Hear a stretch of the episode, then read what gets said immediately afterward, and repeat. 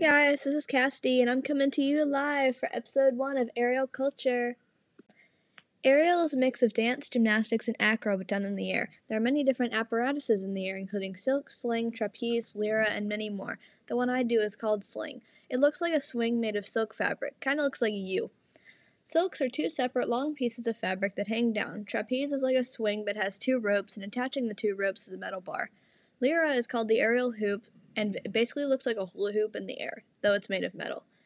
Aerial is for anyone and everyone who wants to do it. There is no limit to who can do it. There are levels in aerial based on your skill. If you're a beginner, you're level 1. If you know some tricks and you've been doing it for a little while, then you're level 2, and so on and so forth. Aerial is not a competition. It is just learning and doing it in a safe environment. Aerial can be possibly dangerous because you can fall, but there are usually crash mats under you. So, if you do fall, then you will probably not get as injured if you would if there wasn't crash mat under you. The type of people who usually do this are mainly women. There are a mix of races, body types, and sizes who do it. Men still do aerial, but it's not as seen as much as it is in women. Aerial is done by all kinds of people of all ages, ethnicities, body types, and gender. Aerialists can range from age 6 to age 90 and even beyond that. Aerial is done all over the world, though it would be more common in developed countries since they have more resources and places to do something like this. It would be more common in the US or in England, for example, rather than, say, parts of Africa or Antarctica.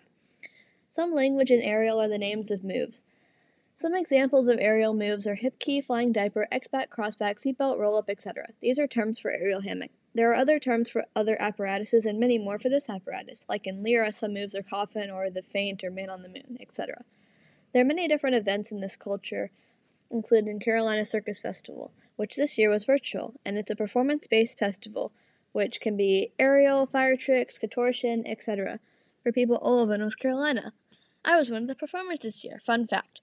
Another festival is the Imagine Circus Festival. This is also in North Carolina and is like the Carolina Circus Festival, but they are an aerial troupe, which is a group of aerialists who perform together, and they do performances for parties, events, etc.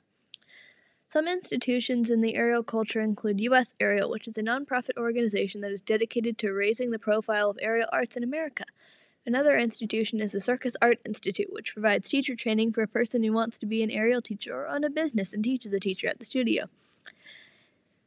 Aerial is something that has been a part of my life for a little over two years now. I found out about it because of my stepmom, and I had been doing gymnastics before aerial, and she told me that I, since I was good at gymnastics, I should try this.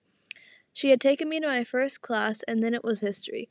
Aerial is something that is very important to me and is something that is a huge part of my life that I hope to love and do forever.